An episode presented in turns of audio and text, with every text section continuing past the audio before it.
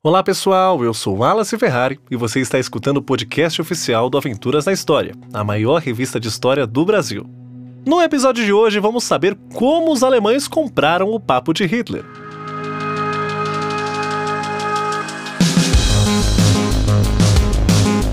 No decorrer de uma década, Adolf Hitler passou de militar do baixo escalão do exército a símbolo da esperança para o povo alemão. A Alemanha vivia um contexto político e econômico ruim, e o povo sentia a carência de um líder que tomasse uma atitude de combate àquela situação.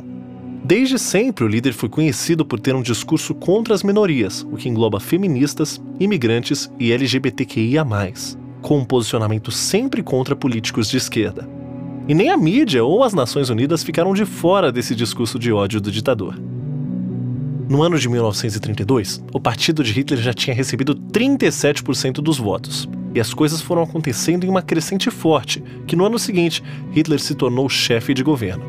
Apesar da popularidade, muitos eleitores tinham ressalvas sobre Adolf Hitler, mas acabaram o escolhendo, alegando a ausência de opções melhores.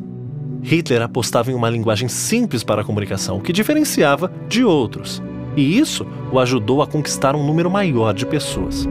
A mídia sempre repercutia as falas do ex-líder como absurdas, mas nada disso o abalava. Pelo contrário, ele usava isso a seu favor. O moralismo também era uma aposta do ditador. Muitos se comentavam entre as pessoas sobre a crise moral do país, e para elas, Hitler seria capaz de retomar os bons costumes. Parte da sociedade conservadora não enxergava com bons olhos os movimentos progressistas. Mesmo com declarações para lá de agressivas, do tipo exterminação de gays e judeus, para muitos eleitores, as declarações do ex-líder não passavam de sensacionalismo. Eles não acreditavam que Hitler seria capaz de cometer essas atrocidades. Soluções simplistas para diversos problemas da sociedade eram a arma da resolução para Hitler.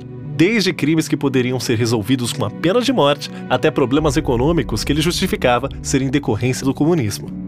Mas não foi só o povo que levou Hitler ao poder, mas a elite também.